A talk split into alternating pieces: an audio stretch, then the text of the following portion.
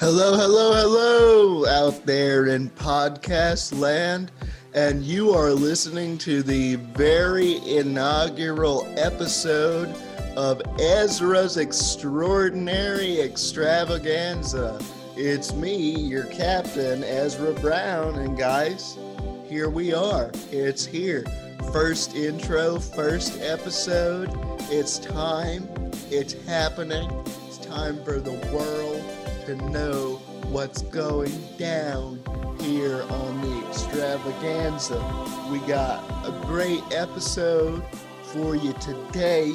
We got my old buddy and indie wonderkind Mike Summers in the studio to tell us about his new E P and to wax philosophical about the years of friendship and wonderful things we have gone through together, and you don't want to miss it.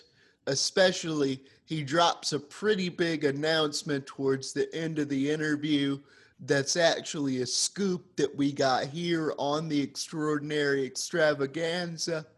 Um, so you're definitely going to want to watch out for that, you New Yorkers especially. So stay to the end of the interview. Don't miss anything. Couple of housekeeping things. Um, I think in the interview at one point I refer to it as the Exploding Extravaganza. I fucked up. That's not the name of my own podcast. It is the Extraordinary Extravaganza, but some might say the interview is explosive. Joyously so.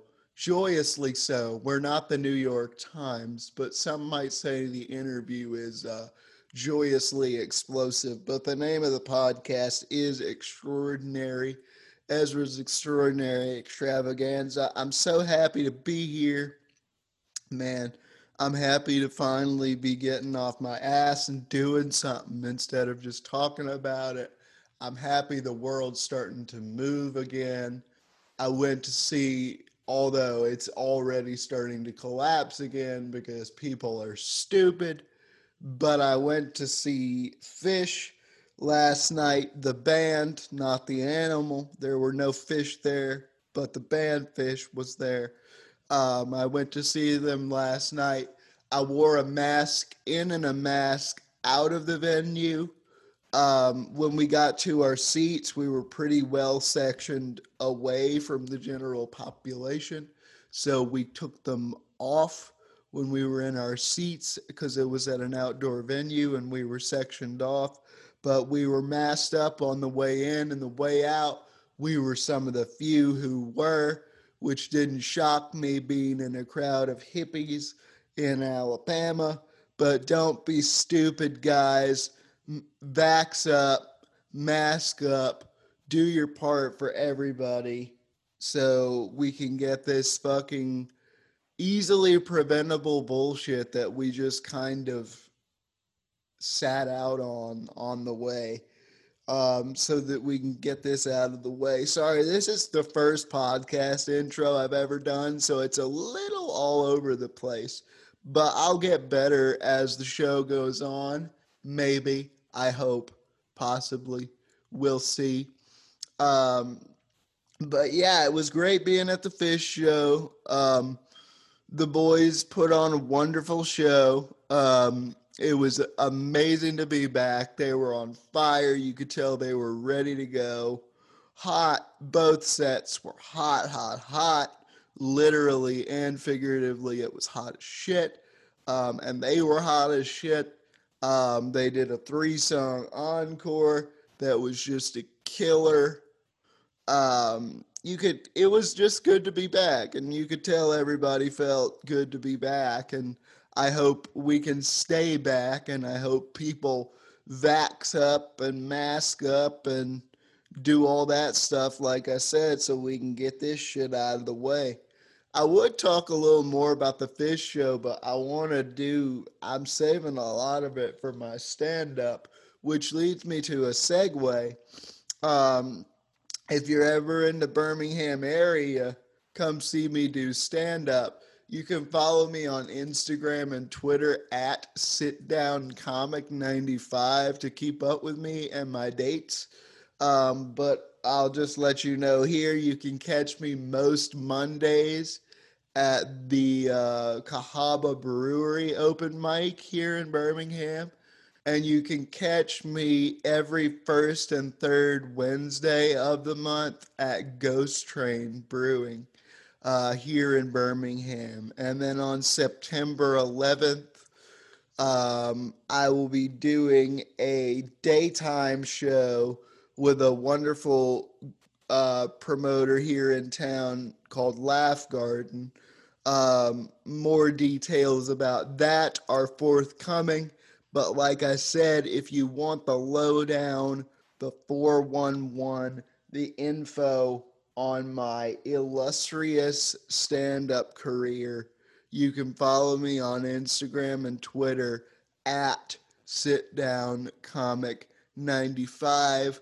Folks, this was my first intro. It was a little Rocky Balboa, but I promise I'll get better. Um, this is Ezra's Extraordinary Extravaganza, a new variety podcast. We've just got the interview for you this week, but it's a good interview. It's a long one. It goes in a lot of different directions, and I think you'll have a really good time and maybe even learn a couple of things. Probably not things you necessarily needed to know, but like you might not hate that you learned them. You know, so I think it's a pretty good interview. I think I think you'll have fun. Uh, I really did. I really, really did. And I hope that you do too. And like I said, we'll get better as the show goes on, I hope, and we'll provide you with more variety within the episodes as the show goes on and we get more of a handle on what we're doing.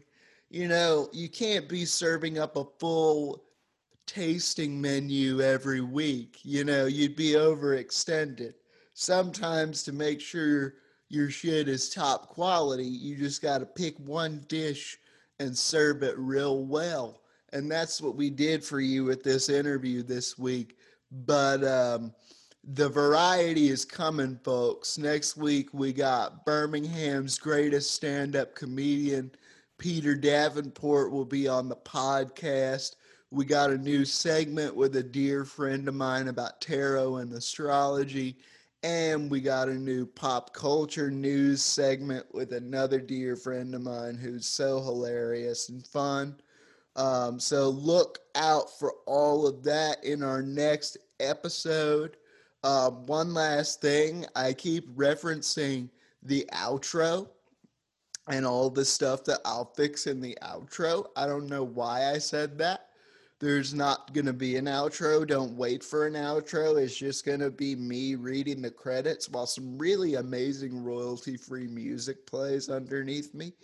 Um, so don't look for an outro. I'm just going to cor- correct everything I said I'd correct in the outro here. Um... At one point in the interview, I refer to Phoebe Bridgers as a lesbian.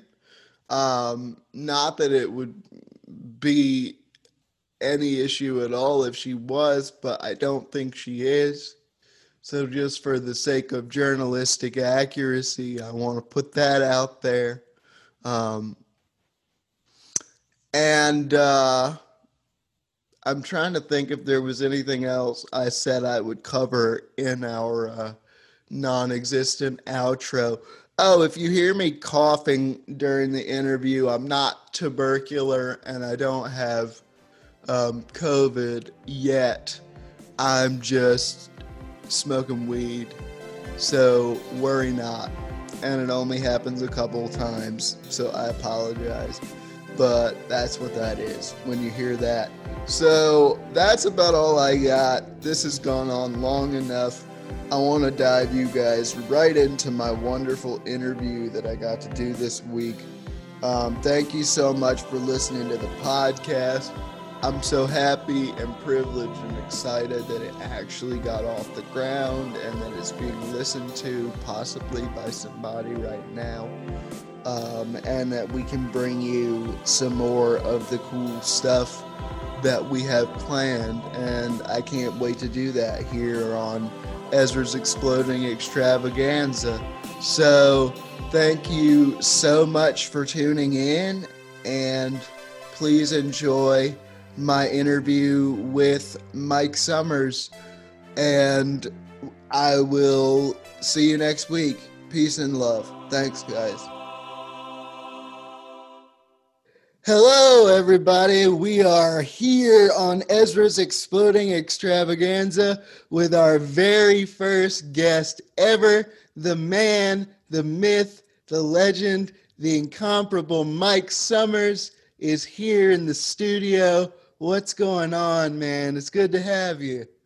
Ezra, thank you so much for having me. It's good. Yeah, it's good yeah, it's good to be here. I'm excited to kick off this, uh, this podcast with you. It's, me is- too. I'm excited to figure out what the hell this is going to be as we go forward. Uh, this is actually the first thing we're recording for the podcast, not to uh, not to uh, ruin the illusion for the two of you listening that already heard the intro. Um, but this is actually the first thing we're recording, so we'll see what happens. Um, but you are here uh, mainly to promote a wonderful new E P that you've just released. So why don't you tell us a little wow. bit about that? I'm mainly punting it to you because I don't want to mispronounce the title right off the bat. So. yeah. That's a that's a fair punt. Um, yeah. I'll take that one. Uh, yeah, so uh, a couple weeks ago, like two weeks ago now, I released uh, my debut E P for um, major streaming platforms. Um, it's called Gökotta.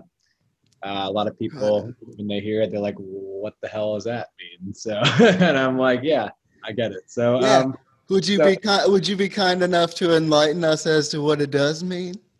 Yes, absolutely. So I stumbled across this word. Uh, one of my favorite things to do in my spare time is watch interviews of all my favorite artists, and just, I, you know, hear the endless whisperings and endless little chunks of knowledge they have to give us all. And um, I was I was listening to an interview with um, Matty Healy, who's the lead vocalist of the nineteen seventy-five. Uh huh. Of my favorite groups, and um, he had talked about himself making some music that was inspired by uh, this word Gökotta, which is a Swedish word, and it means um, to go out in the morning and listen to the birds sing is the rough translation of it. Right uh, on. And I just thought, you know, I just thought that was a really cool, like, I first of all, I like the fact that there was no literal definition of it. It was like yeah. we don't have loose translations. Like it's like some some drunken Swedish guy in a bar was just like mumbling to himself, said this word, and it was, you know, the sun was probably coming up or something. And, and it caught on, yeah. It's like, kind of like kind of like those magic moments in life that you don't have a literal oh, there's a lot of moments in life you don't have a literal translation for, and it's kind of cool to have a word that reflects that. Yeah. Um, um but And also, there was a, another definition of it that I really like, and it, it just means dawn panic. Like, oh, that uh, is a vibe. Like the the idea of the fact that, like, you know, when when a new day is breaking, the sun's coming up. Like, it's very peaceful, but also very chaotic too, because even though the chaos is a quiet chaos, it's still very, like, a lot of things are happening at one time. Yeah, like, absolutely. Absolutely. And so was and that a that. Th- was that a theme of when you were, you know, recording and sequencing the tracks, sort of thinking about the unfolding of the beginning of the day and that sort of thing? Yeah. Uh, I mean, especially on the opening track, because what happened was I was listening to that interview, and I had like my recording equipment with me, and just, you know, like my little MIDI keyboard, and Logic was open, and I just kind of had the idea, like, okay, I'm just gonna try to like create the sound of whatever Gökotta is. Yeah, just, for just, sure. Just the sound, and yeah. um, and yeah, and what ended up happening was uh, the opening, like, little string plucking you hear on the first track, Gökotta, that ding, ding, yeah. ding, like that was kind of, yeah. I don't know. I, I just want it, like, I pictured like the sun, like, slowly coming up, very, very circle of life, but, you know, make it really. Yeah, kind of a little, a little foggy, but not too foggy. Exactly. Exactly. kind of, br- kind of brisk. I'm, I'm trying to. Excuse me, I'm trying to remember um, the track names off the top of my head. There was one, I loved all the tracks, but there was one in particular, I'm pulling out my Apple Music, there was one in particular that really, the beat really hit me. Um, let me find my recently listened. Yeah, um, for sure. Um, I'm glad to hear that a beat stuck with you anyway. Like, that's yeah, yeah. That's that's one of the that's one of the things when you know you're in the right direction. If you hear people say, "Oh man, the beat is that beat is so sick," yeah, that's it's, when it's you always, know. You know, it's it's when it's when the when someone's listening to your track and they kind of make that like that like nasty yeah face. That stank face yeah someone's like, this is I think you know there's a meme circulating not too long ago that was like, this is the best compliment a musician can get. Yeah. Just that face. Yeah. I was like, yeah, very very much so. I think it was Surface. Oh, okay. Yeah, yeah, that beat stu- stuck out really hard yeah. to me. I, I love that beat because it almost has this like this It sounds, it has this very Spanish influence to it. Yeah, it's kind of flamenco is what I heard too. Yeah, yeah. It was, um, and funny, that's actually the oldest song on the E P. Interesting. So give us a little bit of a, a like a timeline of how long have these songs been, like when did the, when did these songs first start to show up, and then when did the project kind of start to coalesce into what it became? Right. Yeah. Um, it's a great question. So, yeah. So when I was just telling you about um, when I had heard the word Gökotta for the first time, and I was like, oh, I want to make, uh, I just want to make that sound on my laptop and my keyboard. I just want to create that. That was actually Christmas Eve, twenty, uh, twenty nineteen, yeah, twenty nineteen, last year was twenty twenty, sorry, I was like yeah. trying to like... Isn't it weird how twenty nineteen kind of feels like nineteen nineteen? Really? Oh God, all, all the time, all the time, it's just gone by. Yeah, uh, it's time is, time, the phrase time turns elastic has never been truer true. than it is now. Oh my God, yes. Sorry, uh, continue. Oh, you're good. And it was kind of hilarious because I I just came in from uh, I was living in Tennessee at the time, but I came back to Alabama to see my family for Christmas. Dollywood, I, Dollywood yeah. days. Dollywood days. Yeah, for those of you that don't know, me and Mike go way, way, way back. Way. But but we'll get into that. We'll get into that later. Let's get all the E P stuff out of the way. I have I have a I have a news item. That I've been, it has been physically difficult for me not to text you about it. And I don't think you've heard about it because oh. we would have talked about it, but I literally was waiting to, t- I was like, no, I'm going to wait and tell him this on the podcast. Okay. But you were, you were totally in the middle of a story. Sorry. So go ahead. Oh, okay. Yeah. So, okay. Yeah. So it was Christmas Eve. Uh, and, uh, and, and, I had just, I had literally just gotten home from the liquor store. Uh, and um, because I was like, like oh, it's, do. it's Christmas Eve, I'm back home. So yeah. naturally, Santa wants his whiskey. And yeah, that's where you are, yeah. And that's what's going on. That was the vibe. So there was that. That was kind of when I decided, like, you know, because over that little Christmas break, I was like, I really like this concept. I like this. And I was just like, um, I'm, I was like, I'm gonna, I'm gonna carry through it. Like, I'm gonna make an E P off of this. Maybe not this idea, but this loose concept. And I, I want, I yeah. want every song that's on it to have some kind of element of that. Um, so uh, that's kind of what I'll say about that.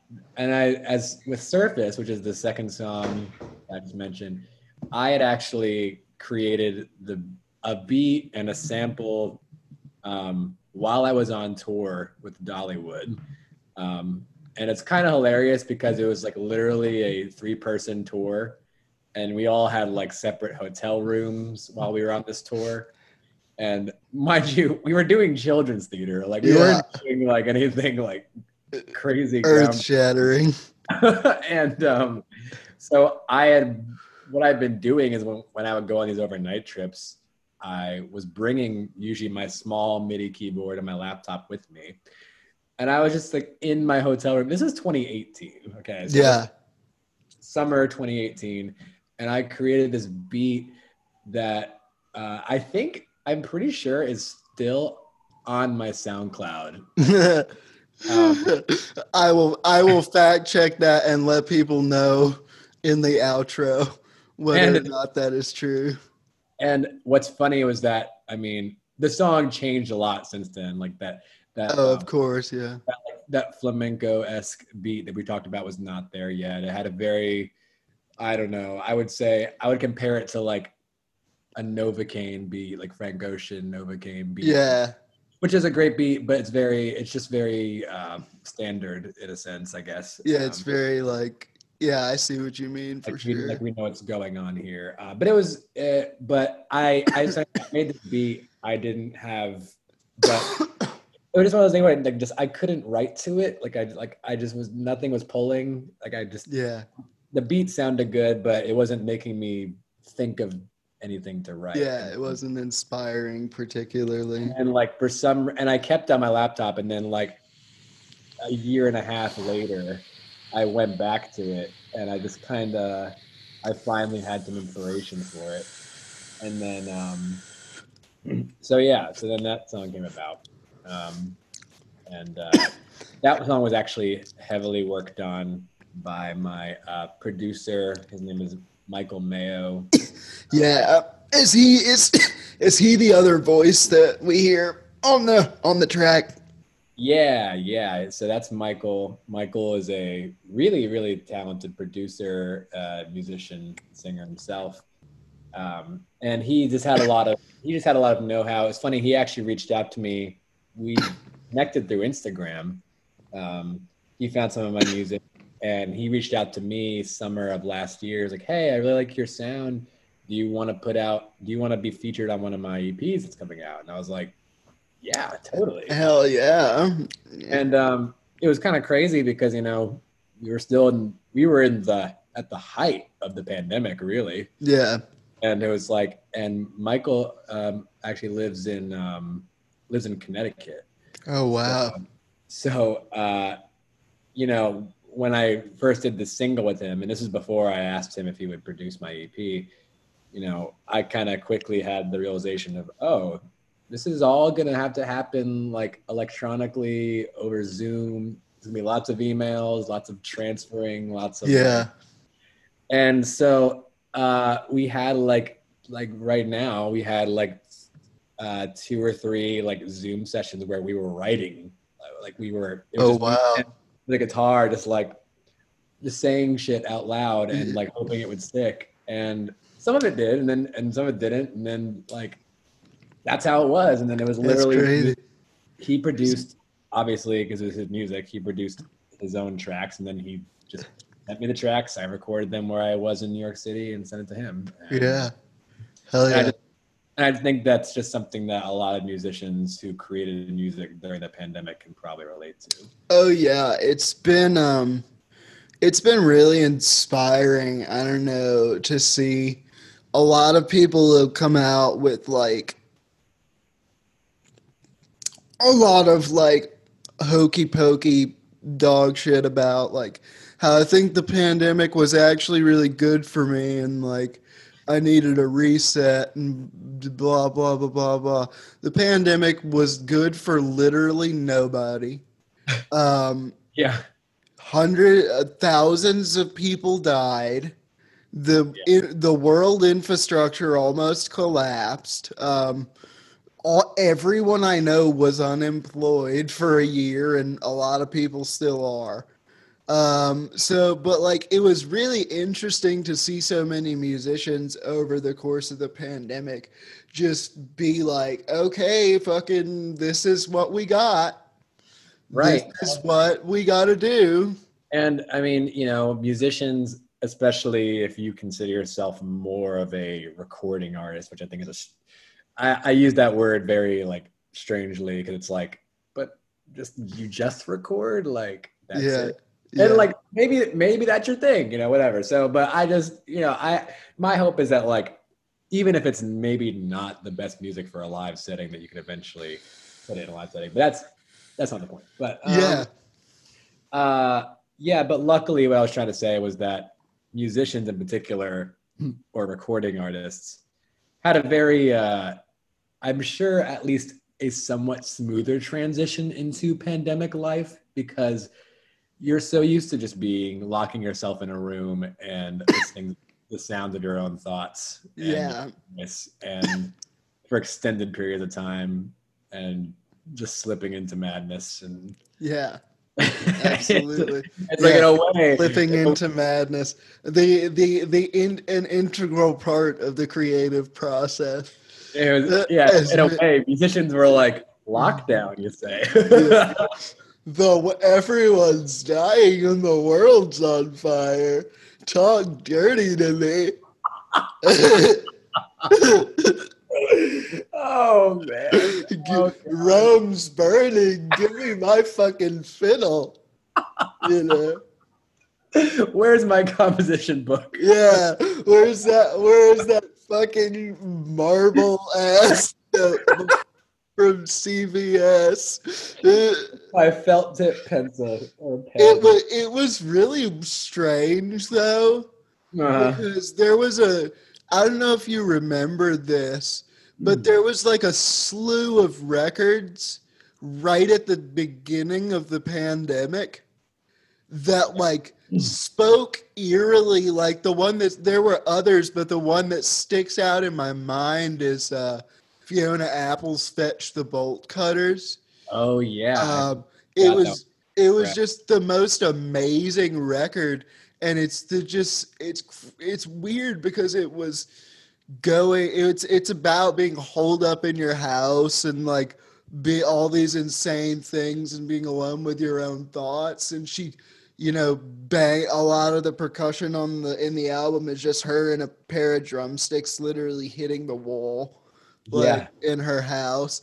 And like, but this was all recorded in like two years leading up to the pandemic.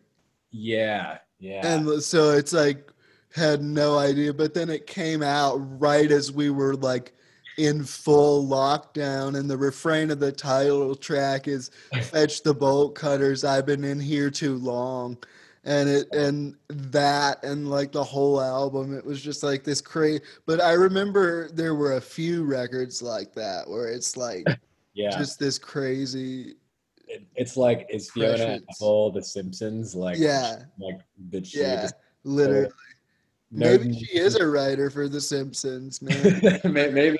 She does uh, a lot of weird shit. You never know. Yeah.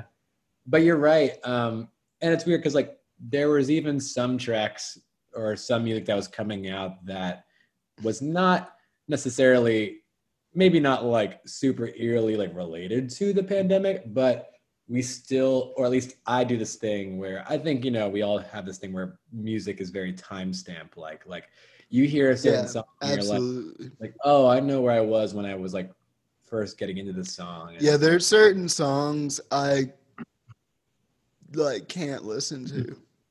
Yeah, and especially from like, that time. Could, yeah, well, like especially for me, like if I have a song that's like was a big part of my friendship with a certain person, mm. and I'm like not friends with that person. Yeah. On like not the greatest of terms. Like a right. lot of times I can't listen to that music. Like I first heard it in in uh, in middle school, but I just recently, like two weeks ago, was able to listen to In the Airplane Over the Sea by Neutral Milk Hotel mm. since I was a sophomore in college. Because I there was yeah. some people I was friends with, and that was a really big part of our thing. And then, you know, life happened and sure and yeah. stuff happens, and that music would just make me think of everything I did with those folks. And so yeah, you're right. It is incredibly like, but that can also be very positive, you know? Certainly. Certainly. I remember, and it was funny. Like I remember like when I first moved to New York, um, last, you know, February twenty twenty, an ideal time to move to New York City. Yeah. Um, mm. uh, one, one of the first, like, a big record that had just come out was Doja Cat's Hot Pink, and yeah, was, and I was like bopping it, like I was like, yeah, because it just came out, and I wasn't like a he. I mean, I wasn't like a Doja, like I wasn't all over her or anything, but like yeah. I was very aware that this record was coming out, and I was excited for it, and so I felt like I, I was on, I was ready for the release. It was the first time I heard "Say So," and I was like, this song is- yeah, that that song is hard. It, it's such a and and so like my first first like month or so I was in New York City, didn't even have my own apartment yet, just walking around, just flailing my arms, hoping for something to happen. Was a lot of that time was spent listening to that record uh, and that uh, song, and but like but it also was kind of it's like half that, but also half like I was still rocking it when the pandemic hit, so it's kind of yeah. like. I feel a yeah. little bit strange about it. yeah. And uh, a, th- a thing a thing that um, and my senior year of college was probably mm-hmm. like just the worst year. It's like single year of my life. And, and like, and you know, a, a, a lot about that. And my housing situation just wasn't ideal or good. I just wasn't, I wasn't enjoying school, and it wasn't in a, a good place. Um, But there's certain albums back then that, like, it's weird, like, instead of, instead of, excuse me, yeah. instead of um, me not being able to listen to them because they got, they were with me in that painful period, they're incredibly comforting. Yeah. To go back and listen to. Like, there's two records in particular, um, the second Bleachers record, uh, Gone Now, yeah, um, was a big one, and twenty-two A Million by Bon Iver oh, was oh, yeah. huge. Yeah. yeah. Huge. Yeah. Um, was, in, yeah. in every way for me. Mm, but yeah. like, just really got me through that period also. Right. Yeah, and then, and yeah. Do you, like, do you have any albums like that in particular that stick out to you as like? Um, yeah, well, is, especially, especially, you know, kind of that idea of like some, um, a record being a positive for you, like yeah. you needed it. Yeah. Was actually, and not, not very long after Doja Cat's release, it was in April when uh, Lady Gaga put out Chromatica. Yeah. And um, oh, what a good record. Yeah, and I'm actually, and like, you know, I mean, dumb wrong. I, I, mean, I love Lady Gaga. Like, yeah. But she's just not usually in my, she's not like a go-to, like listen for me all the time. Yeah, yeah. But I, I love her music. It's nothing against. Yeah. Uh, but yeah. I remember I, it was right, ar- right around this time, the pandemic was when I started like, I was like, I'm just going to take a lot of walks to the Central Park or whatever. And like, mm-hmm. I don't, because that's all you could really do. So. I envy you. You get those good New York walks. What can I say? I'm, I'm stuck here in suburbia, just walking through these um, plastic, plastic boxes. I mean... I mean, yeah, don't be wrong. It, it's it's great, but I mean, you sometimes you see some shit. So like, yeah. both literally and figuratively. So like, I hope people can put up with this. I'm gonna have to tell them I, I'm smoking weed in the intro so that they don't think I have tuberculosis or co- COVID yeah. or some shit. Let's preface the weed cough, and we're we're good to go. Yeah, it's for weed cough. It's for chronic pain. It's for chronic pain. It is actually for chronic pain, but well, that's that's for the intro. We'll talk about that later. Yeah. Um, the um, I'm sorry. We'll get back to your album. I just have a lot of shit that I wanted to get your thoughts on air about. Oh yeah. And uh, and this is the main thing. Um, this is what I was waiting to tell you Uh-oh. on air. Um, have you heard the latest? Uh, all right, I have to do. I have to do a thing real quick. Okay. And you'll you'll know the thing when okay. I start to do it, and you can help me. But okay. So Michael and I have a really long and intense and complicated relationship with a certain Mister Kanye West. um, Correct. uh, yeah, would you, you would you say that's accurate? I uh, I would say most studies have shown. Uh, yeah. Um, and it, it's also weirdly been a building block kind of of our relationship. Just how much, because for me up to a certain point, he really, and I know, oh God, surprise, another white boy who loves hip hop says this, but like he really broke rap. For me, like broke open rap for me yep. as a white idiot from the suburbs. Same. And um, and he and he kind of, because he broke open rap for me, and that broke open hip hop, and listening to hip hop changed the way I listened to music. Um, he kind of changed the way I listen to music. Would you say that's true for you? Uh, yeah. I mean, definitely. I mean, he was definitely, you know, for me, um, very much in, uh, an, an artist who really I first got into in that genre. And, you know, whether we have the, the fact that he was so mainstream to thank for that, probably. Yeah. But but yeah, I mean, at the end of the day, yes. I mean, he also just indisputably fu- used things that um, nobody ever nobody ever used on a hip hop record, and he yeah. used them so well. Like he made a song that was built around the piece of. a piece of the chorus of a Steely Dan song. Yeah. I mean, you remember Champion? Yeah. Yeah. Uh, yeah. Um, and so it's like, and like he was able to reach people that no hip hop artist could reach. Like, uh, the New York Times ran a glowing editorial piece on Yeezus written by Lou Reed. Yeah. Like that's, that's so, kind of crazy. Yeah. yeah. So like the uh and he like he like talked about him being on like another plane as an artist. So like and I promise this is not about to I promise you and the one and a half people listening to this that this is not about to become a Kanye simping podcast. No. I'm just trying to contextualize like how much he means to, and why I can never fully step away.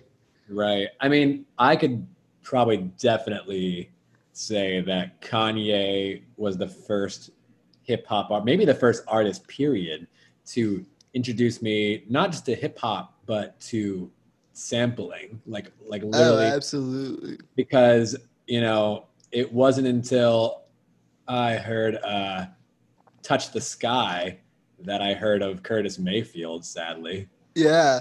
I mean, no, but it did. The, the, that's, that's what happens for a lot of people. And then you hear things like this is unrelated, but you hear things that just make you realize things about production. Cause like say somebody used a sample and they fucked with it a certain way. And then you find out what they did to it and what they took it from, and then you go listen to the original and it like bridges the gap and you have this whole world of stuff that you're now connected to. Like yeah. for example, um did you know that the uh the beat of Loyalty by Kendrick Lamar is the drum track of twenty-four Karat Magic by Bruno Mars played backwards and at half speed.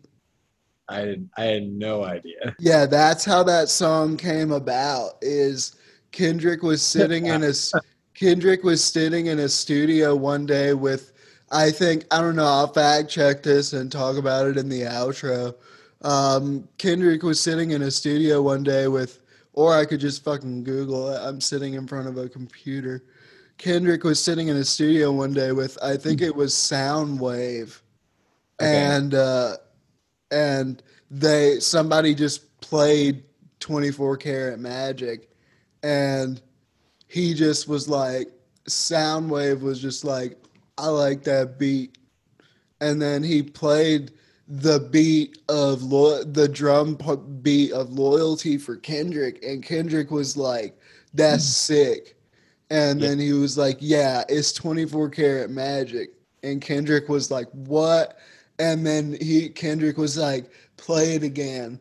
And he played it again. And then Kendrick didn't say anything else, but he stood up and looked at Soundwave and said, I'm going to get Rihanna on this. And then walked out of the room. It was like, call up Bad Girl Riri. It's bad. Yeah. um, it's, but it's interesting to me.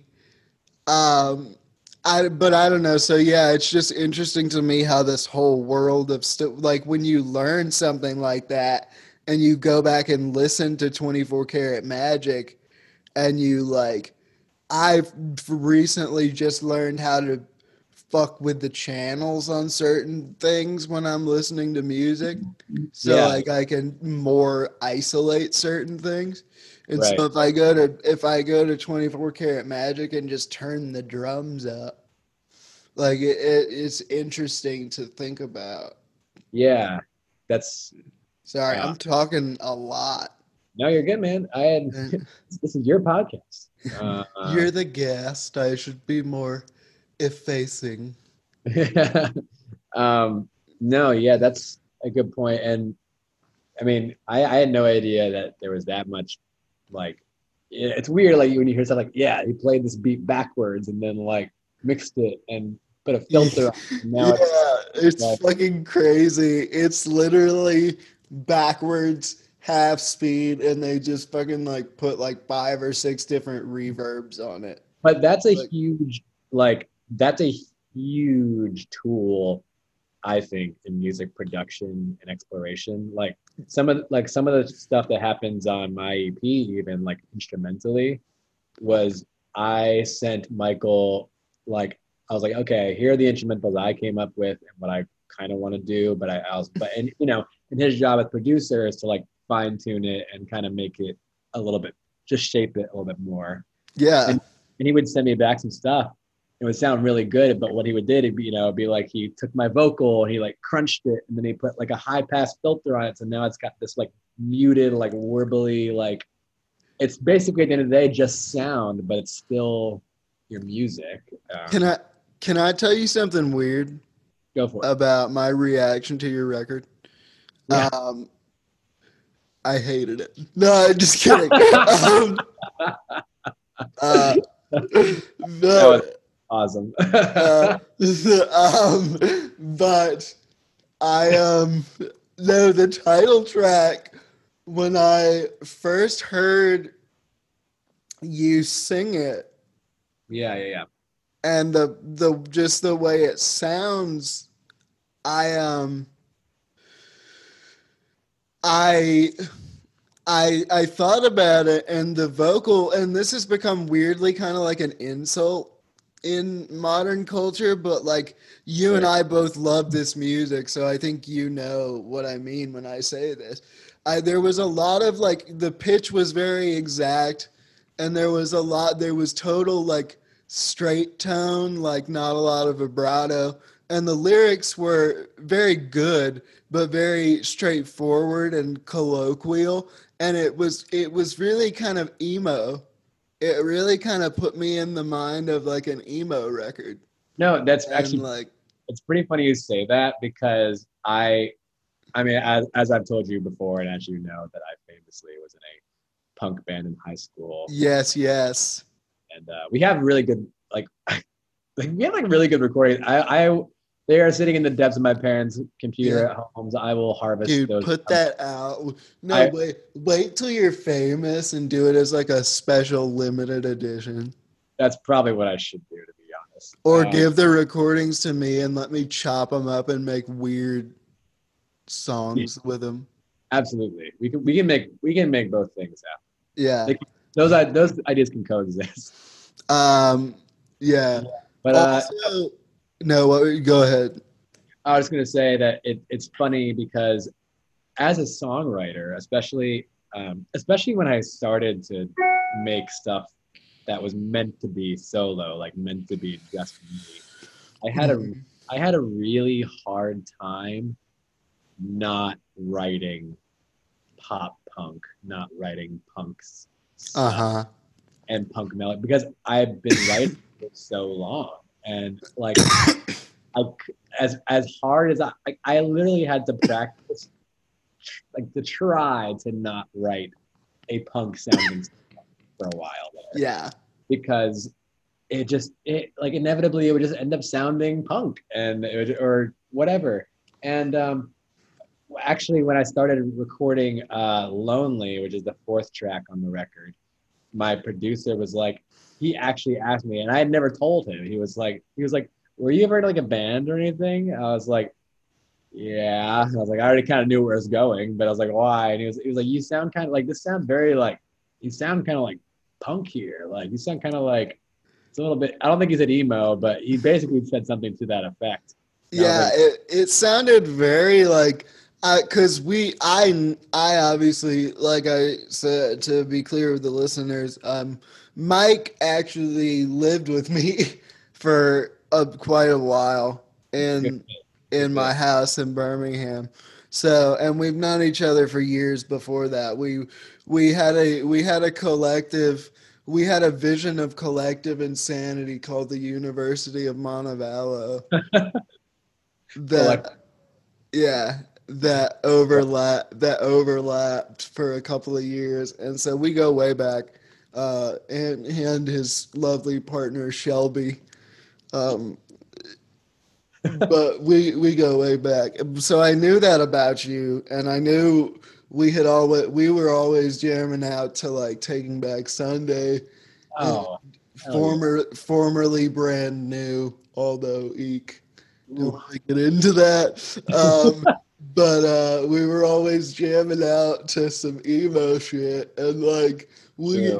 we didn't listen to it that much, but we had even talked about back in the day sh- shit like Hawthorne Heights and shit like that. Yeah, yeah. So I, uh, yeah, what a throwback, right? So I gave. Uh, so I I heard that immediately. It was, when I heard that song, I was like, There's the there's the emo kid. It, you, yeah, it like it. You can it you can buy as many synthesizers as you want, but like the emo kid fucking stays in there. You can take the Vans off. You can buy all the you can buy all the synthesizers. But he, he never said, leaves. He never leaves, bro. He never leaves. It's. It's weird because I think you know me, and you guys will get to know me. Um, I'm kind of a beatnik. Um, I don't really like to call myself a hippie because I think the there were a lot of people who did good things who were associated, but like I think hippies in general as a movement were just kind of rich white kids. Um or well-off white kids kind of fucking around. Yeah. Um, but I you, I guess I'm somewhat of a eccentric or a beatnik or whatever you want to call it. Um, but, like, I also, my brother was a, or my sibling was a total emo kid uh, growing up. And yeah. so, and they loved... A lot of they loved a lot of that weird shit, like the band's Warped Tour, like Low on the Bill. Right. And yeah, they loved a lot of that shit. Yeah, R I P to w- to the hottest and most uncomfortable, but weirdly most functionally efficient music festival I've ever been to. It was my first it, one. It, it was it was that was a weirdly magical thing. My God, I wish I could have gone that that year.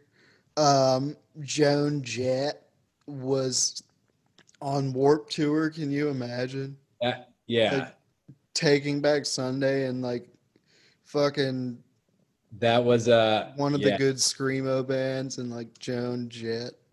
I mean, it was a great. I mean, especially if you were grew up in that era when Vans Warped Tour was a particularly hot thing to go to, literally, because I went to it in Atlanta. My God. Yeah.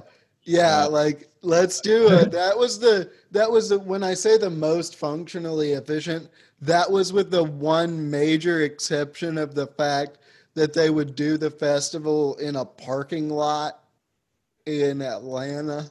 The fact that we all had a, the fact that, that every attendee had a reasonable chance of heat stroke. Uh, yeah, because nobody, there were like, there were like, there were like, one out of every six kids was comfortable wearing shorts at the Vans Warped Tour. So, yeah. like, they were all in long pants and in all the band shirt. Most of the band shirts were short sleeve, though. So that's good.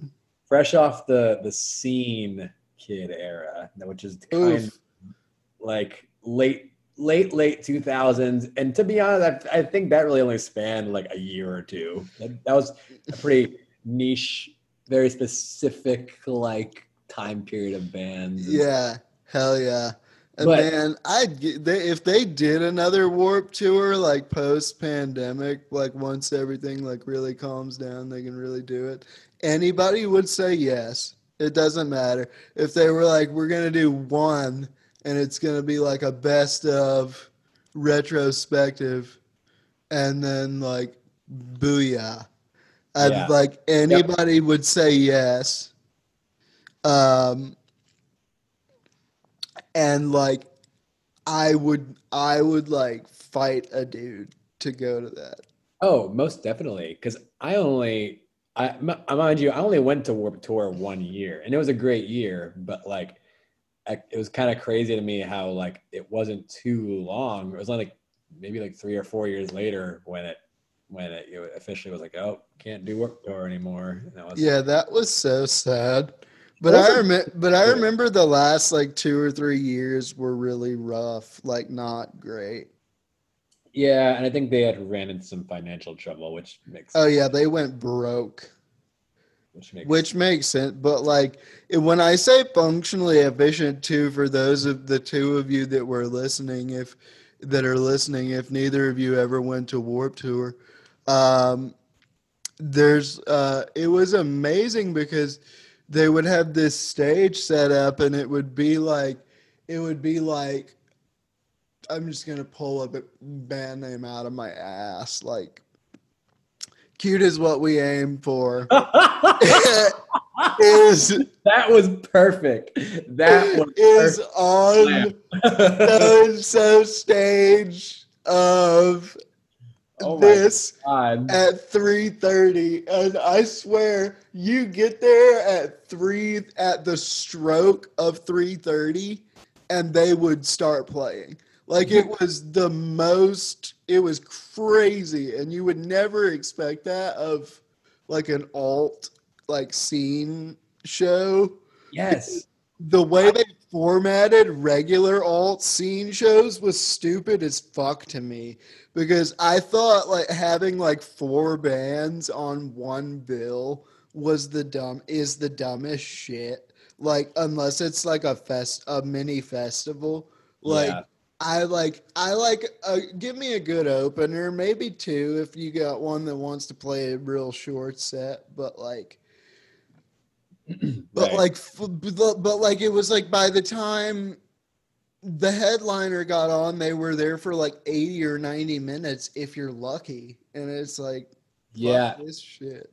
That was, and that was kind of the interesting thing about something like Warped Tour, was because a lot of those bands were considered big names at the time. And, um, but it was like, you got a very quick taste of it and it was gone. It was, it was very, yeah. Uh, but, uh, I mem- but you're so right. Like the weirdest schedules. I remember when we went there, because, uh, I, I don't know if this was always the case with Vans Warped Tour, but we had a very hard time accessing like the actual like schedule of when certain bands were on and where, because they get like, uh, they, um, yeah, we, cause we, they, um, there's so many stages, you know, there's usually like, like twelve to fourteen stages, something. Yeah. Crazy. They, they went insane. They pulled a really high number.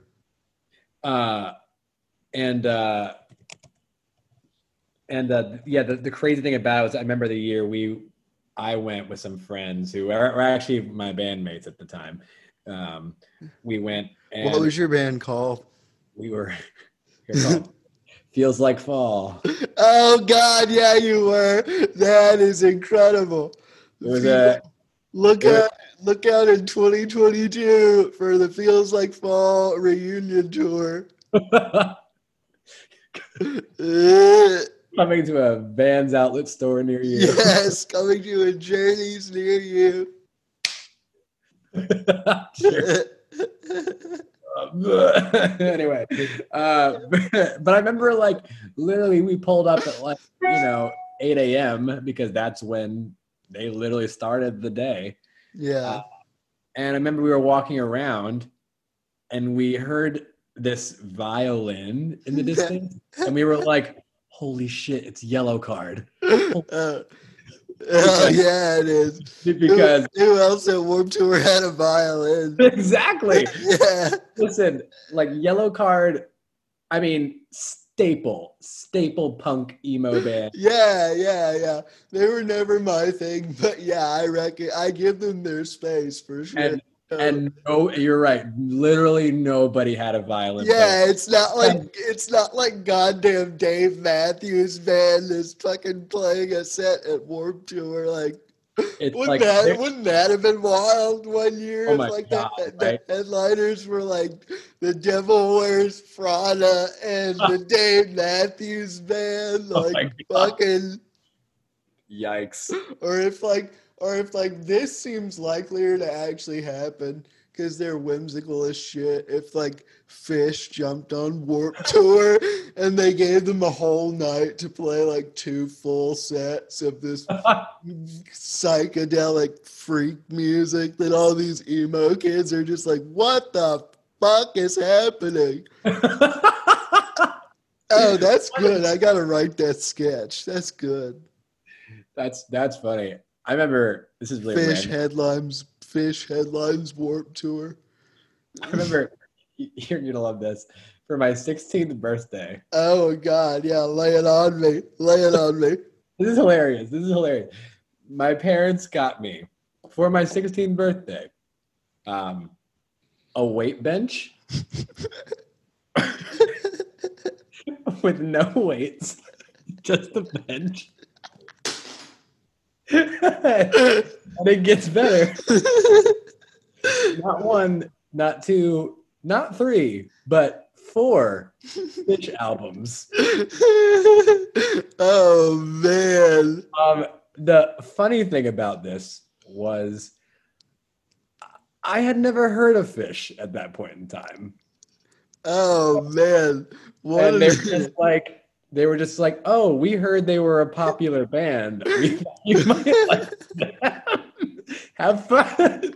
Have fun lifting nothing to the sound of Fish. Alone in your room. I'm sorry. Do you remember what the, re- as a Fish fan, I have to ask, do you remember what the records were? I don't know. Like, I think they literally got like a discount store, so in a way it was like they're good records. I, yeah. But do, my, do you remember if they were live or studio? I I want to say it was a combination. Like, oh God, I'm just I, thinking of you like putting on some weird ass early Fish show from like ninety-seven, and they're doing some prearranged acapella bullshit while John Fishman is literally playing a vacuum cleaner.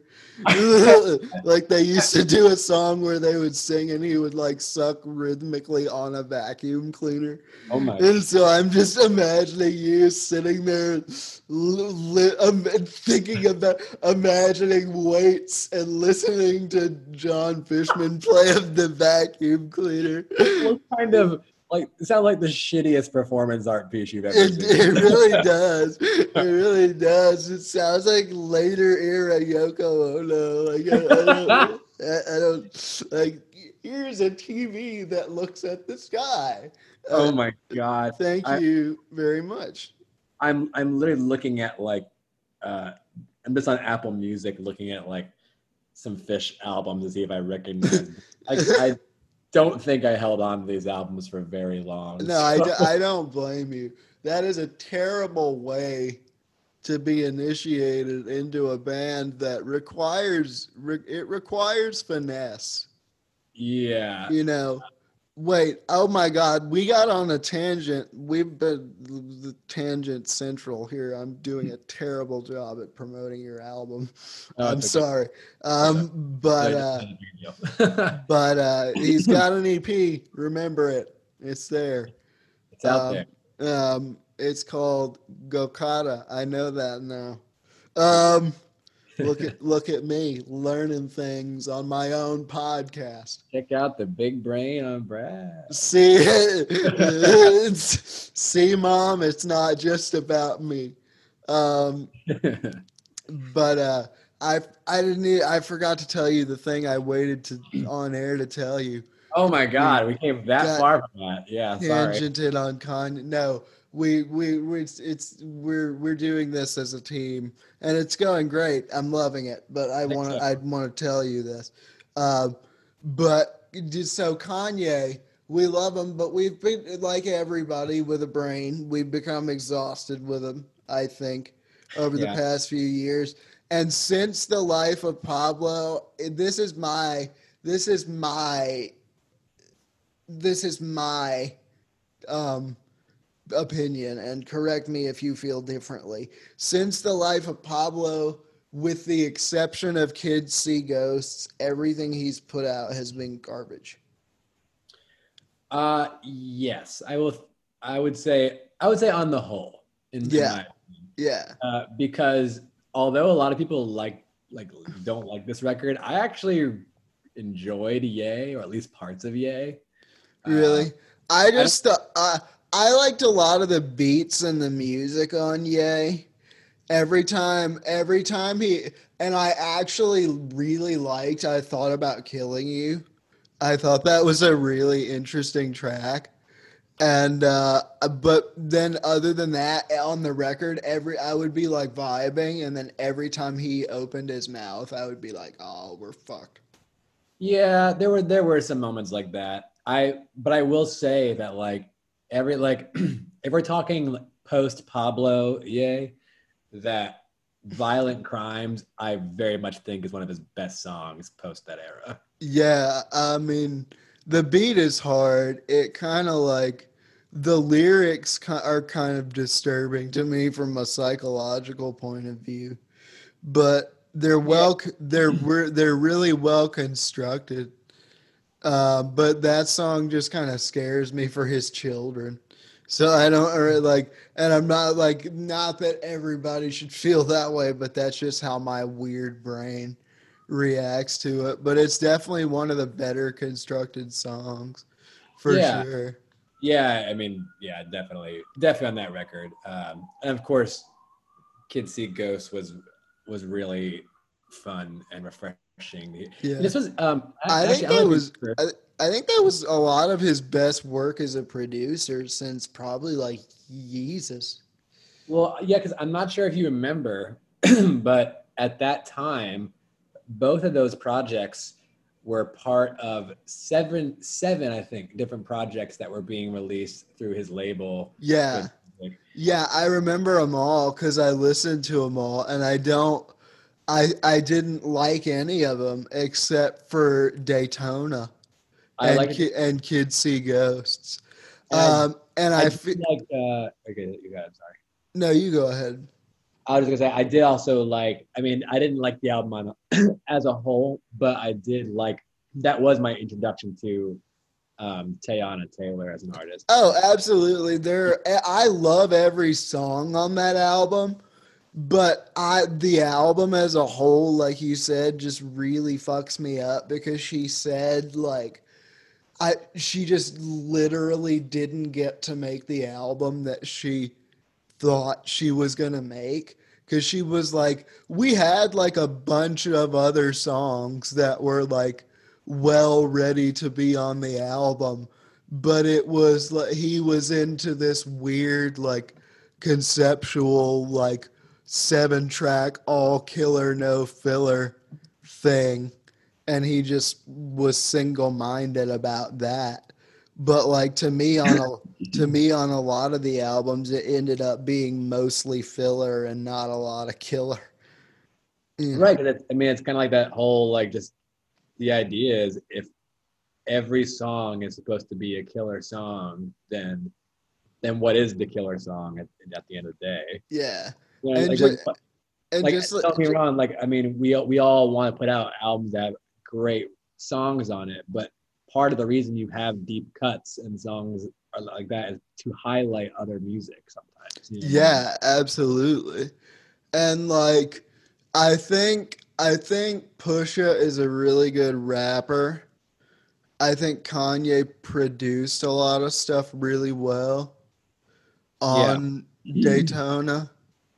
Um, the the cover art thing is a little weird. I'm sorry, I keep like judging all these artists on this podcast.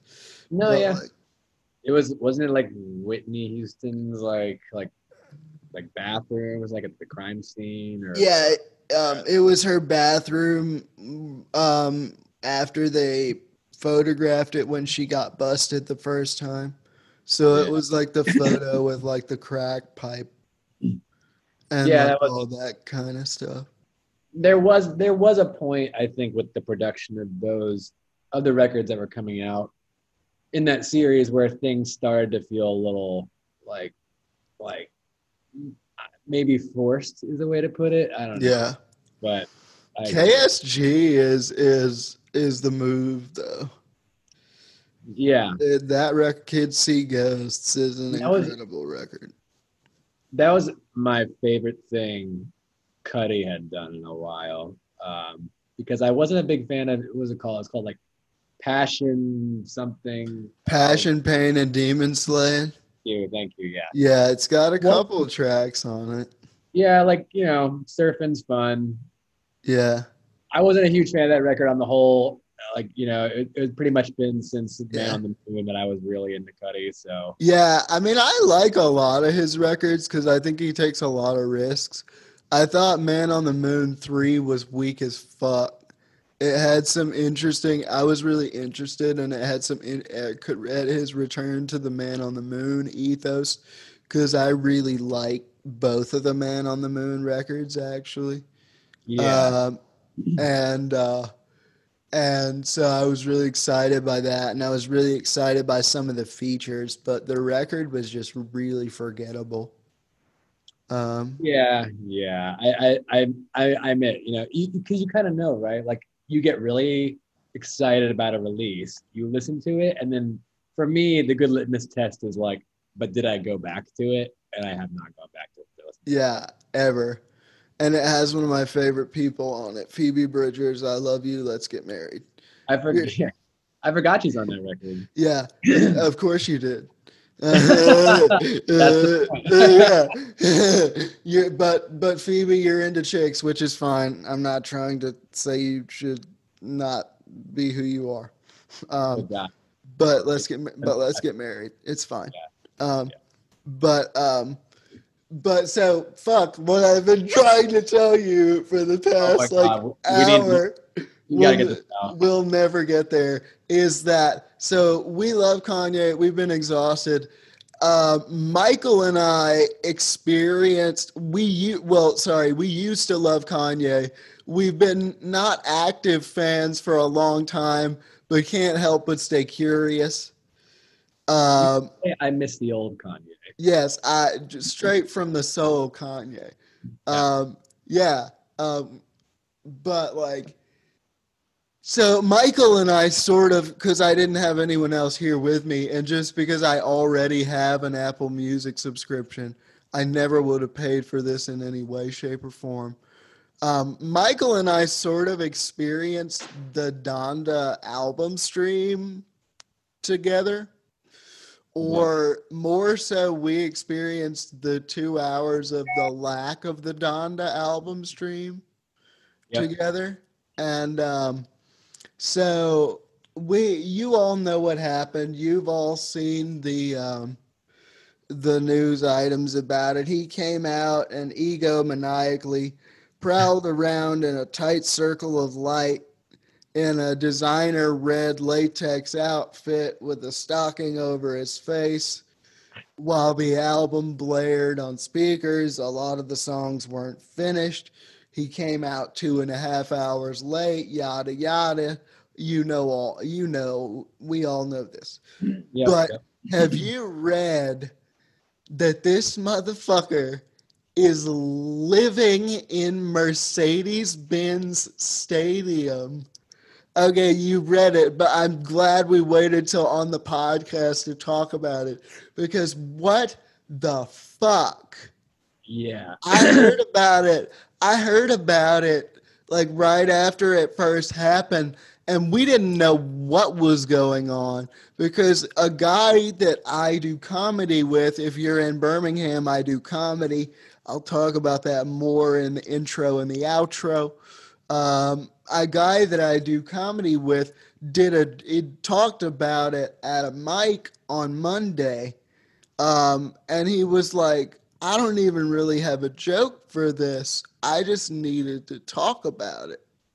and, I, and I was like, I wonder what he's like talking about. It, like, if it's for real. And so I looked it up, and that motherfucker is living in Mercedes-Benz Stadium. And I looked it up today before, because I knew I wanted to talk to you about it on here. And he's still there. He's still there. He's still there. And he's been spotted at soccer matches at the stadium wearing the same fit from the listening party. Can you imagine? You're you're just at an Atlanta United game with your, I don't know, wife and two kids, and you're just, your little unknowing child just blurts out, "Mommy, who's that man in the red jacket?" Like, like, oh, honey, that's that's Kanye West. The legend, the legend of Bagger Vance part just, two. Yay. The legend of Bagger Vance part two. And I love that it's like, the you know, of Kanye they, West. I'm loving these memes though that are showing the room he's staying in. It's like, dudes really be living like this and think it's okay. And I'm yeah. like, well, they're right. Yeah, it's true. But like, dog, and now I realized he's built a studio in the motherfucker, and he's not le- he's not leaving the stadium until the album's finished, which was supposed to be a week ago. But you know Kanye. Um, this yeah. just, I hope he doesn't pull what he did with Ye and make a decent album and then scrap it all in favor of some bullshit he recorded at the last minute. I mean, can you imagine having, being isolated in a, um, I would say a compound in J- Jackson Hole, Wyoming, and uh, riding dune buggies around the ranch or whatever the hell he was doing, and being like, no, this isn't isolated enough. Yeah. I need to do... I need to go to Mercedes-Benz in Atlanta, Georgia. I need to go to it. I need to go to my I need to go to the place of my birth. Oh, that's cool, Kanye. So you're gonna like get a house in Atlanta and really get some help and like pull yourself together. It's like, nah, I'm having a listening party and I'm living in the stadium and I'm not coming out until the record's finished and I got a stocking on my face. And it's like, of course he does. Of course he wouldn't return to his birthplace after making an album about his mother the logical way. He has to do it the insane way. Like, of all the places you could, uh, you're, you know, it's just, it's just like the, the guy that you did stand up with was like, there's really, no, I don't have anything to say about it. Like, I guess that chicken joint I saw on camera during the live stream on the third floor must really be going to fuck off. Oh my God. I, I don't have anything to say. To, I, I can't. I, I can't. I don't I don't have anything to say anymore. I just needed to experience this with someone who is of a similar mind to I, me. And yeah, because it's like we are all, for a couple of years now, I mean, I don't know. Some of us have a hard time quitting Kanye than others, but like, yeah, I was at a point with this one where I was just like, I mean, luckily I'm, I'm at a healthy distance where I'm just like, you know, I don't, yeah, I don't care if it comes out soon. Frankly, a lot of other good releases coming out soon. Yeah. Isaiah Rashad's putting out an album soon. I'm kind of excited about that. Like, like let's let's focus on the musicians who are doing things tactfully. Yeah, and, and when they say they're going to, like, like that seems like a more honorable thing to do here. Yeah. Um but like, I don't know, it was just like, for me it was a confluence of circumstances. Like, like I had heard weirdly, now I know I got my ass beat because I know not to trust fucking simps on the internet, but I had heard a bunch of positive stuff from people who were at the initial listening party in Vegas, um, just through chatting with them and stuff. And uh, so, and one guy was like, he's going to be on some dark fantasy shit. So I, and so I was like, okay, cool. That makes me kind of excited. And like, he stopped saying ridiculous bullshit recently. And like, and then he announced he was doing a live stream in Atlanta, um, and I was like, and they said it was going to be on Apple Music, and I was like, I've already got Apple Music. I'm not doing anything that night. Why the fuck not? If yeah. he doesn't come out or if he shows up late, haha, which I knew he would. Um, uh, if he doesn't come out or if he shows up late, it doesn't matter to me because I didn't pay for shit that I didn't already have. And yeah. if the album's bad, I'll just turn it off, which is what I did. Um, but so it was, but I felt so bad for everybody that bought tickets. Um, yeah. and, and I was like, and I was like, this is it. This is real. This is the gar- This is the album. And like, this is the stuff. Have you heard any of it? Uh, I, no, I, so first of all, so when I, I was texting you, like, as it happened, I was at work. I was like, I've got a thirty-minute break, and I know how to waste it. I'm going to... Yeah. yeah. Uh, Nothing happened. I got off of work not too much later. I tuned back in. There was something, but it was... Like, I think I was just fed up. I, I turned off, like, ten seconds. Like, it's like, no, I'm not... I'm not jumping into this and just sadly listening to the rest of whatever is happening right now. It yeah. sounded, it sounded like it was probably kind of cool, but I was like, you know what? It's not, it's not worth it. There were some funky moments. I listened to like, and I wasn't just like, fuck this shit and turn it off, which I wouldn't have blamed me for because he came out two and a half hours late.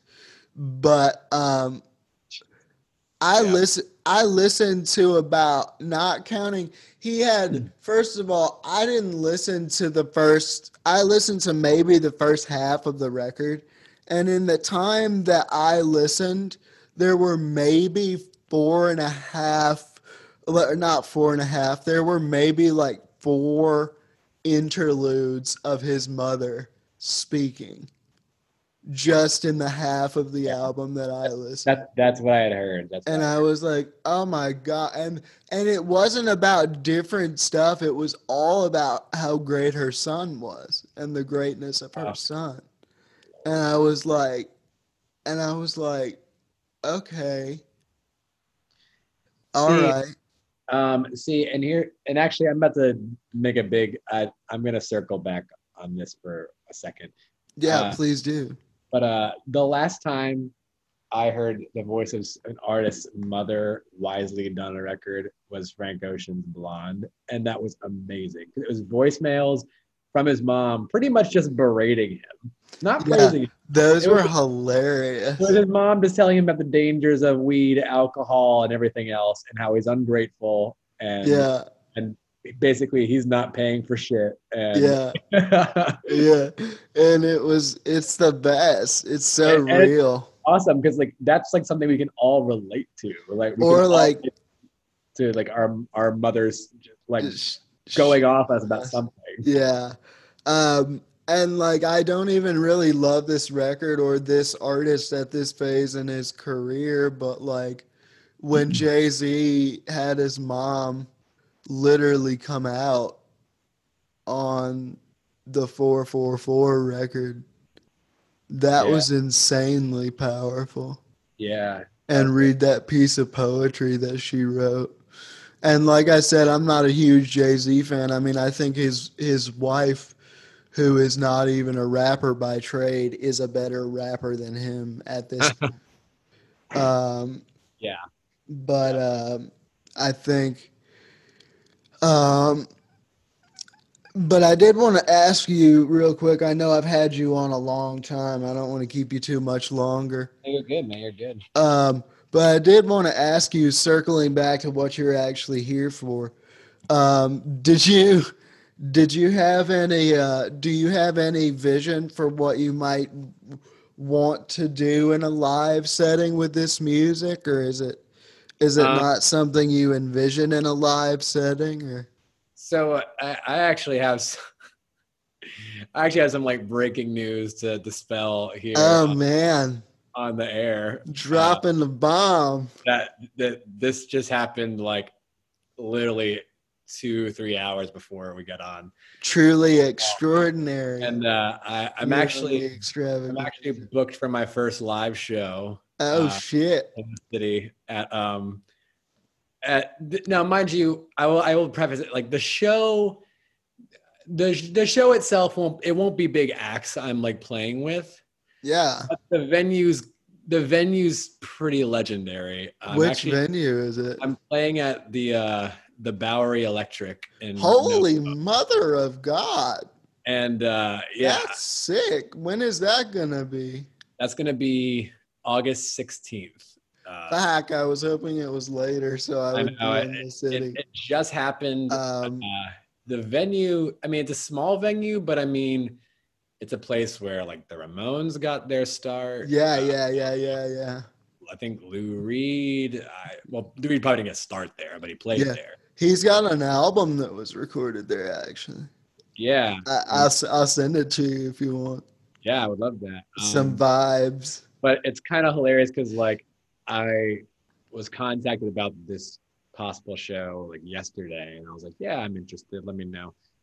Um, and uh, I didn't really – I didn't have a context of how soon it was going to be happening. So that's something I'm having to deal with at the moment. But um, yeah. No, but so to get that back to your question about uh, these songs in a live setting. So I guess – I guess yes. Uh, yeah. Well, yeah. I'm actually – so after this call – about two hours after this call, I'm actually getting on another call with my producer, Michael Mayo, who I've formerly mentioned produced the album, because we're going to be constructing essentially performance tracks off of the record that I already have out. Oh, sick. Um, so that'll be very interesting for me as something, you know, as somebody whose music career live has primarily been in a band where all the music is... Um, or most of the music was not electronic at all, and it was all being produced by our instruments in actual time. This will be my first, I mean, I'm going to be playing guitar a lot live anyway with the tracks or something, but yeah. This will be the first time I'm dealing with a lot of tech side that I've never really dealt with before.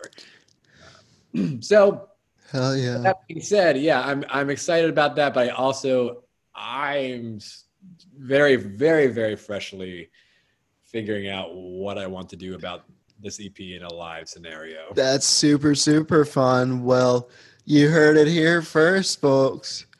The one or two of you that are listening in are lucky. Catch Mike Summers August sixteenth uh, at the Bowery Electric in New York City. Use pre-sale code. I ain't got none because neither of us have that much clout. Nope. um, but get your tickets anyway. Um, I would get them if I was there. Um, fifteen in advance, twenty at the door. That's all I know. fifteen in advance, twenty at the door. That ain't shit for y'all folks that live in New York. I know that. Pay more than that for a damn hamburger, shit. Yeah, for a damn coffee in the morning. Um, shit. Get your tickets. I don't want to. I don't want to hear no excuses. He's not going to be rude to you because he's got to promote the show. But I can be rude. I don't want to hear no excuses. Get your fucking tickets. It's gonna be. It's gonna be fun. It should be. I mean, because you know they already have. If you go to the Bowery's website, um, it has a list of like upcoming stuff, and there's there there are things ahead of the show that are not that are already announced. So, which leads me to believe that this is a pretty on the fly production. Um, it'll be me and a lot of local acts, but I'm excited for it. I mean, I think hell yeah. Again, like, will be. I think it's a little weird. Like, wow, like the Bowery Electric, we're we're here. Okay. Yeah, yeah, we're here, man. Look at me, mom, on top of the world. Um, but no, I think you. I don't want to say too much here, but I think you know that. Uh, Me and the city have what is hopefully a uh, a budding relationship, and uh, I uh, I hope uh, if I if I get up to the city, if you ever need a hype man, um, oh, let be, me let me know. I'll be on speed dial, and I will be I will be there in a heartbeat. Um, well, folks, I've had him on here a long time. He's been a gentleman and a scholar. Um, um, it's been really fun. Oh, fucking, I don't need to do this plug. He doesn't need me, but I want to get... Also, John Mayer, listen to this podcast. My number one goal is to get you on this podcast. Okay. We will have so much... We will have so much fun, John Mayer. I promise. But also, listen to Young Thug's Tiny Desk concert. Yes. Because it, go, it goes off.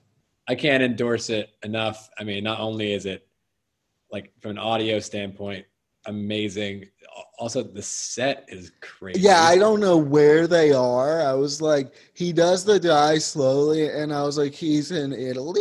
But then I watched an interview with him, and he talked about a couple years ago when he wrote that in a hotel room in Italy. Um, and so I was like, maybe they're not, but like, I don't know where the fuck, it looks like a back lot, like a movie set. Yeah. And like, like there's like, it's like a little terrace with some fucking oriental rugs on it. Yeah, yeah. And here's it, the, they did their best to give you the, the Tiny Desk feel even in an outside set. Yeah. Yeah. And he, uh, he just seems, I don't know, I just love him because he just seems to have like a real, like, positive presence and like yeah. a, a, like a good vibe about him. And like yeah. the only thing he's been in trouble for with the law is like, um, guns and drugs and shit, like stupid shit that doesn't really matter as much. Yeah. I mean, the guns is not cool, but he's never shot anybody. Cough, cough, Tory Lanez, cough. Um, Tory Lanez. Um, but like, I don't know. I didn't. I didn't mean to derail Mike's episode with a, a pay on to Young Thug, but I I love Young Thug. Yeah. And I uh, wanted to put it on the air. I uh, yeah, like you, I, I have fairly minimal knowledge of his just overall discography, and now I'm like, man, I, I owe it to this man. I, I got to go back. Yeah. He worries me. Like, all these young rappers worry me because he's like, he has that lyric in Die Slowly where he's like, I'm doing, I'm doing pretty good. I only drank one pint this whole tour. And I'm like, God, I wish these fucking rappers would stop fucking with all these weird ass drugs. Yeah. Just like smoke weed and eat mushrooms, please. Yeah, we've like, um, we've lo- we've lost too many. Yeah. Too many kids off of Relient. And I was reading the Rolling Stone feature something about him, and they mentioned like at the end of a sentence they were like, and the ubiquitous styrofoam cup that is never too far from his grasp. And I was like, damn it. Yeah. Damn it. Come on, guys. Be Stay careful. Off. Off and, like, league. It makes me sad, too, because Thug can, like, re Thug can sing. Yeah. Thug can, like, really sing, like, as well as he can rap. Yeah, he, he was very – because he was not – he wasn't even using any, like, live pitch correction. No, none at all. And there's, there's according to the feature I read, there's a more, much more singing on the album than there has been in the singles. So, yeah. like, it's going to be really interesting. But um, enough about Young Thug. Mike Summers, thank you so much for being here, brother.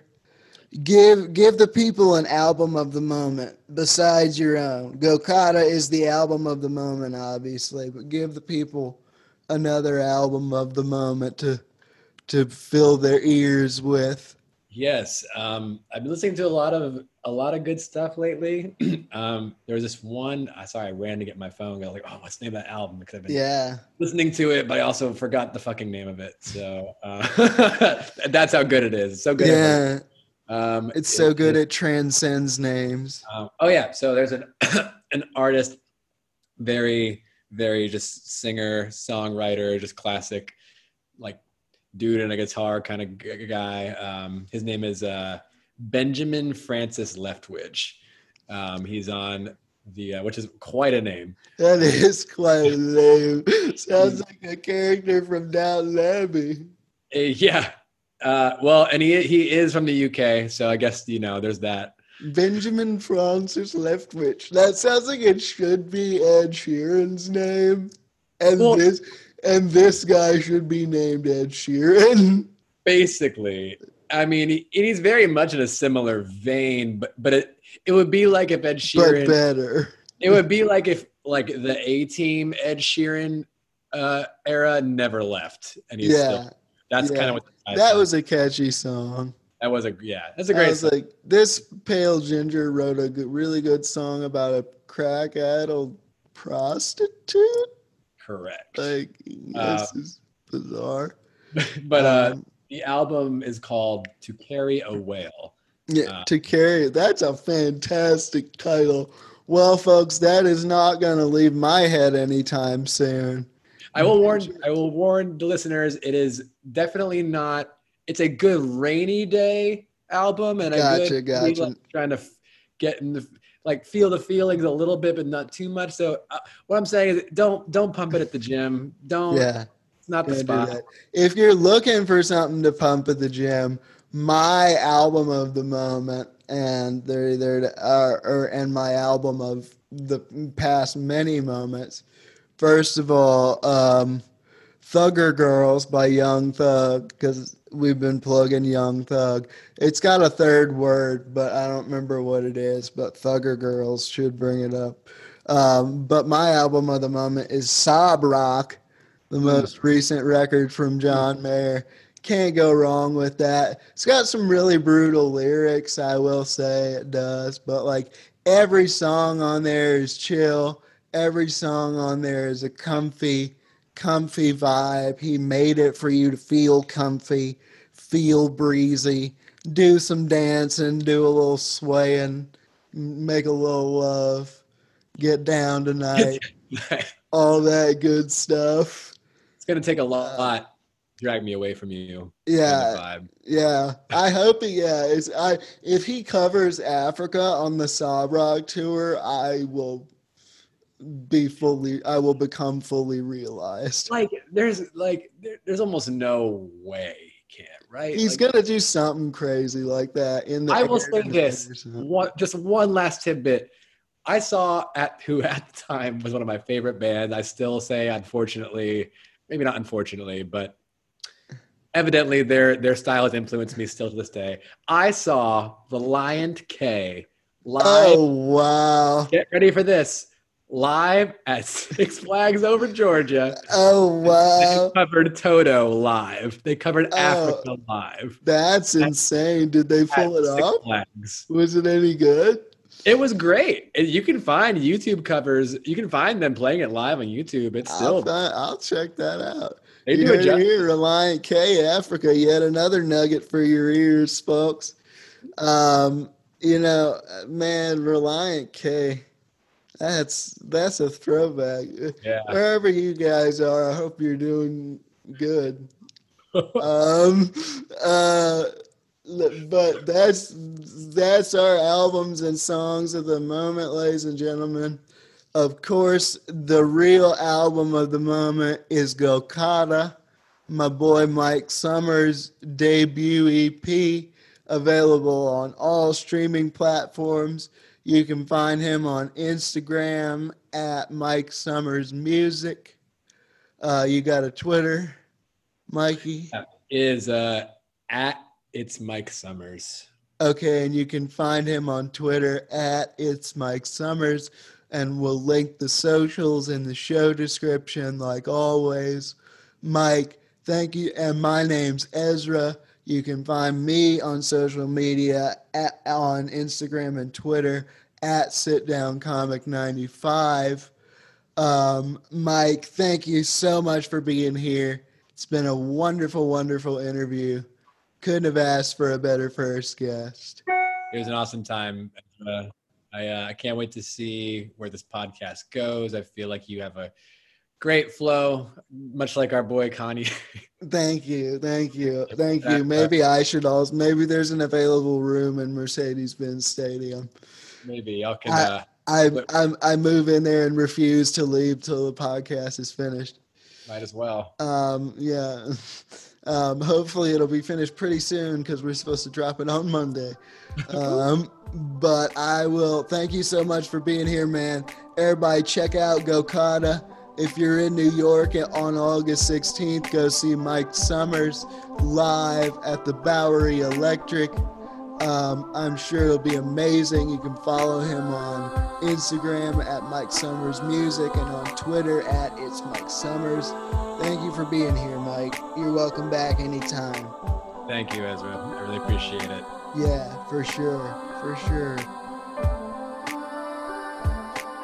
Thank you so much, everybody, for listening to the inaugural episode of Ezra's Extraordinary Extravaganza. Yes, it is extraordinary, not exploding, as I keep mistakenly saying.